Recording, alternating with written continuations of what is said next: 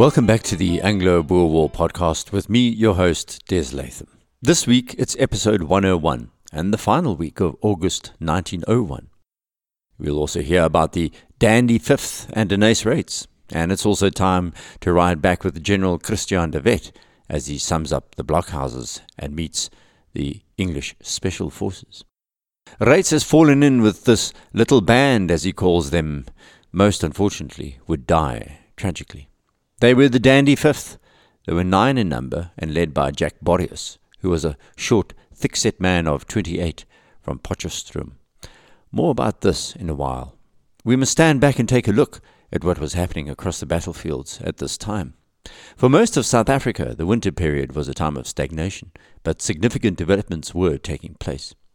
Remember how General Jan Smuts was already riding south towards the Cape Colony border and was planning an invasion with a crack squad of Boers. His plan was simple destabilize the colony and convince the Cape Afrikaners to rise up and join the two Boer states of the Transvaal and the Free State in their long war against the British.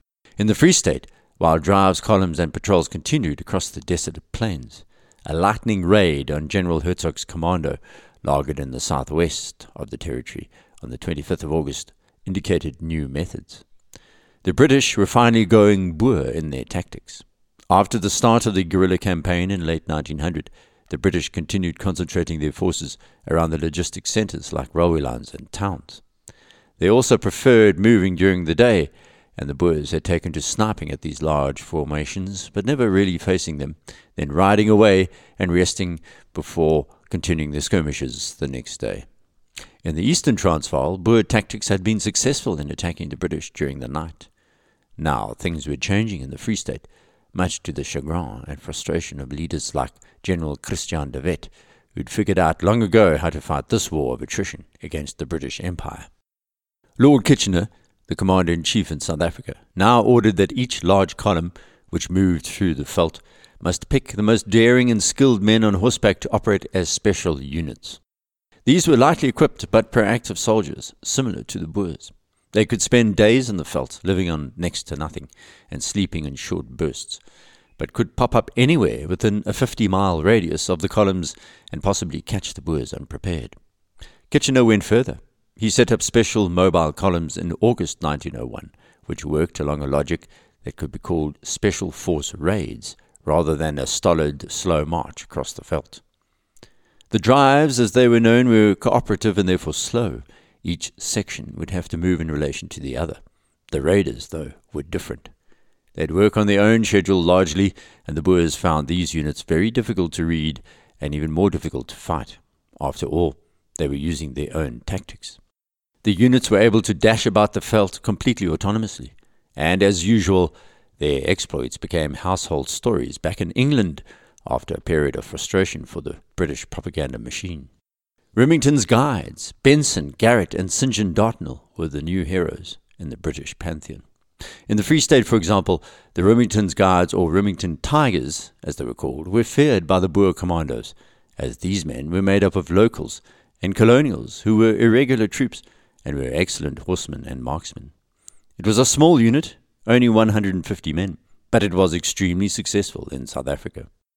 Major Remington tirelessly raided the Lindley Heilbron area of the Free State, hunting General Christiaan de Wet and President Steyn until Remington left the war zone in January 1901. The 43 year old was the archetypal Special Forces officer of a later period in many ways.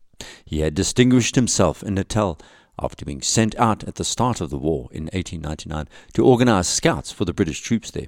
He was ex cavalry with a long face and forehead. He looked like one of his horses brandishing what historian Rayne Kruger calls a cheerful twirling moustache. This was one of the new breed of soldier forged by the British Army, but honed to a fine edge by the Anglo Boer War on the veldt. He passed on his newfound knowledge to Major Frederick Damant, his second in command, but the unit retained the name Remington's Tigers. That was after the leopard skin hat bands they wore on their slouch hats. But by this stage of the war, late August 1901, the tigers were known as something else the night cats.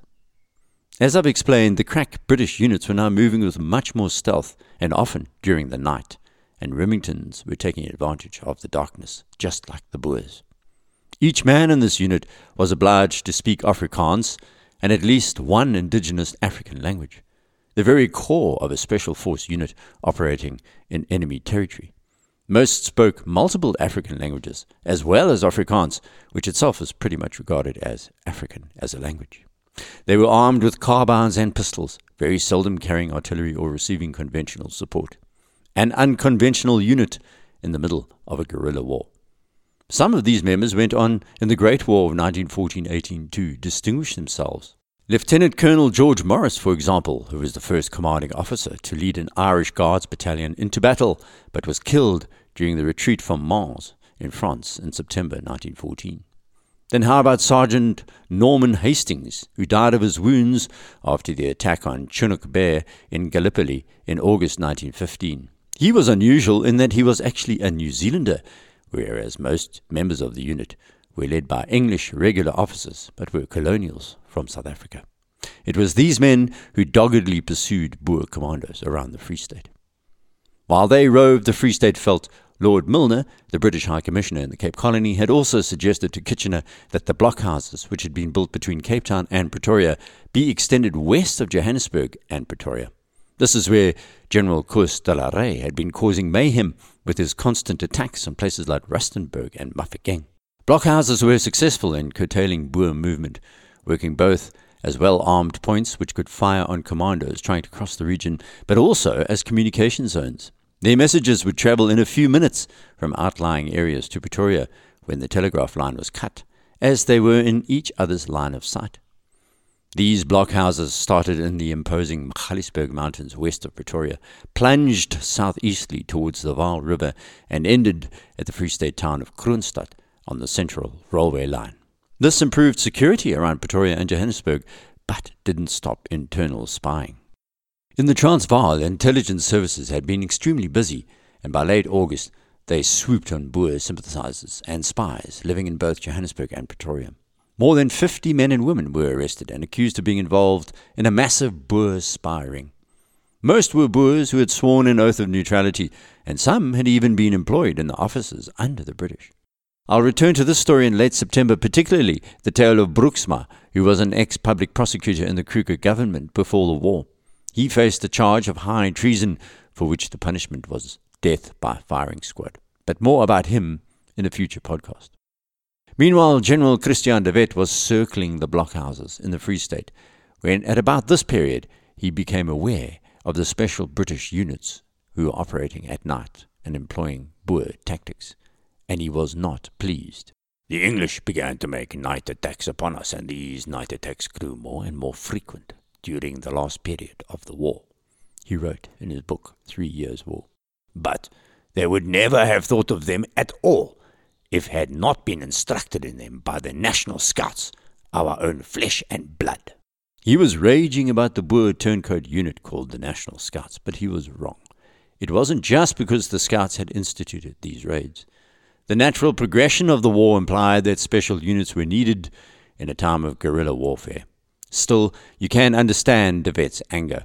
These tactics were not always successful, but most often were. On too many occasions, they managed to surprise troops of burghers on their camping places, and having captured those who could not run away, they left the dead and wounded on the ground. You see, the bitter phase of the war was underway. At least de Wet recognized the serious threat to his men's safety posed by these special units and how they were operating. We soon discovered that these night attacks were the most difficult of the enemy's tactics with which we had to deal. He tried to make light of the raids. However, they were working. Sometimes the burghers, surprised by a sudden visit from the English at such an unconventional hour, found it necessary to run away at once as fast as their legs would carry them, so that they often arrived at the nearest camp without their hats. Indeed, a series of these attacks produced such a panic among our men that I have known a Boer lose not only his hat, but also his head. De Wet was even more incensed when one of these forces caught him out at night as he prepared for an attack.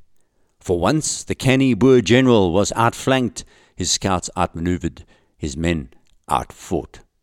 Worse, one of his sons was shot and wounded. It all happened like this. In the end of August 1901, General de Wet heard about an English force marching from Bethlehem in the eastern Free State to Reitz, about 30 miles away. Excellent, he thought. Time for an attack. What drove him into a frenzy later was discovering that the English force was being guided by the son of one of the Free State members of Parliament. He does not name this person, just mentions that before the war, this very same member of Parliament helped fan the flames of war, and claimed then he would give every last drop of his blood for his country. De Wet notes bitterly that by his own blood he meant his son. This English unit captured a number of burghers in Reitz, and De Wet believes they were on the hunt for both him and President Steyn. De Wet was on a farm west of Reitz, and after some discussion, decided not to call the men out from Heilbron, Bethlehem, Vrede, and Harrismith. It would take them more than a day to reach him. Instead, he summoned commandos from Parys, which is a tiny town just inside the Free State border from the Transvaal. Around 70 men joined him as he planned an attack on the English. There were around 500 English in the column that arrived in Reitz, so De Wet thought they would then retreat back to Bethlehem so he could deliver a flank attack in the early morning. Unfortunately for him, that is exactly what the English thought he'd do.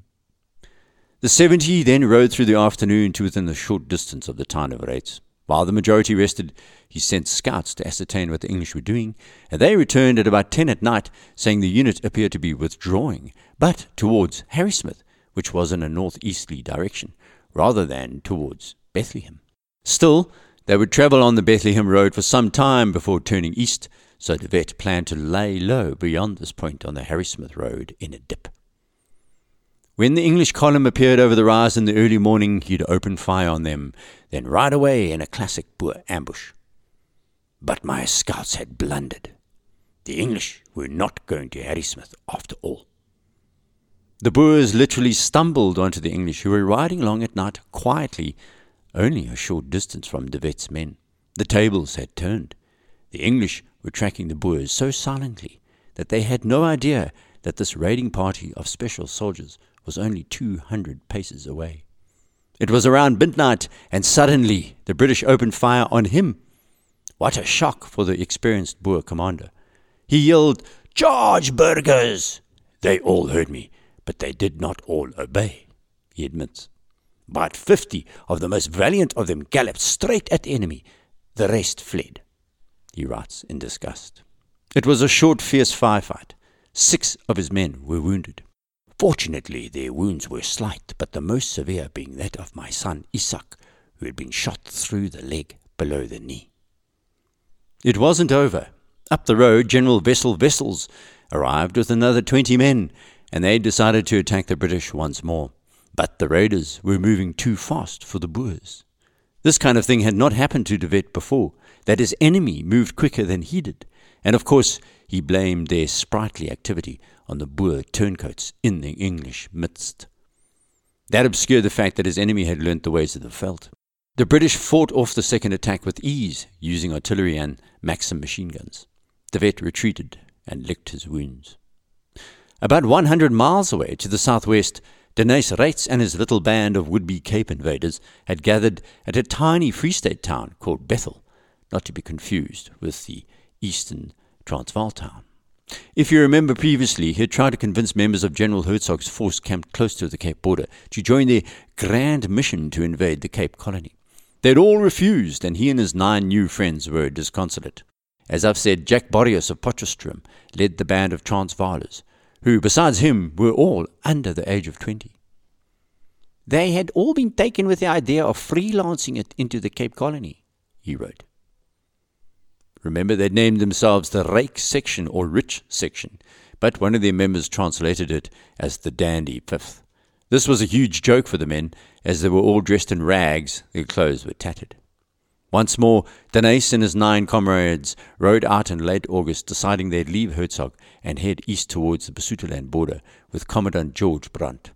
That commandant had spent some time conferring with Hertzog on military matters and was now heading back to the Caledon River where there was a safer crossing into the Cape Colony. Unlike his previous crossing close to a blockhouse, this time he was with a unit that knew every enemy position. Although there was a good deal of firing from blockhouses on either side of us as we went through, he said. The railway line divided the territory in more ways than one. To the west of the line lay the Great Plains, while to the east the country is more mountainous as you approach the Basutoland border. It was a sobering journey. Most of the livestock lay clubbed to death around the burnt farmhouses and there was no signs of the civilian population, for those who had escaped capture were hiding in the caves and gorges. After another day's journey, they found large groups of wild horses, which were fairly common between what he called Sikonyela's Peak and Elandsberg in rough country. We were able to corral sufficient horses to give each of the Ryk section two fresh mounts, my own share being spirited mares, a brown and a roan, he says. They broke these in over two days, for the animals we had been riding thus far were in a wretched condition. To these we gave their freedom.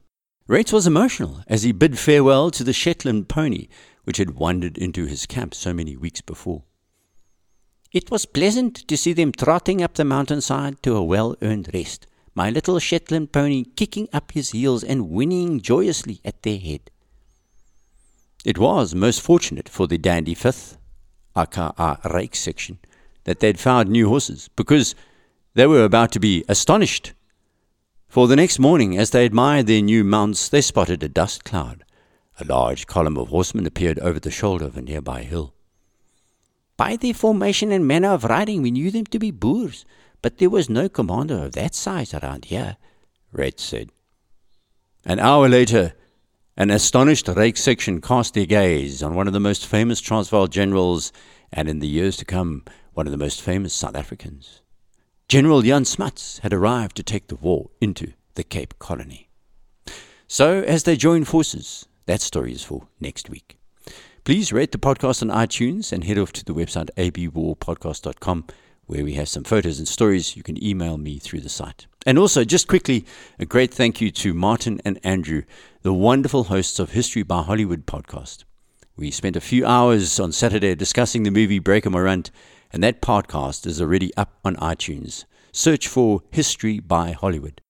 Thanks so much to Martin and Andrew, two incredibly knowledgeable podcasters who analyzed the 1980s movie Breaker Morant. I learned a huge amount from these two talented presenters and sincerely suggest that you take a listen to this series. It's really wonderful. So that's all for this week. Until we meet again, goodbye.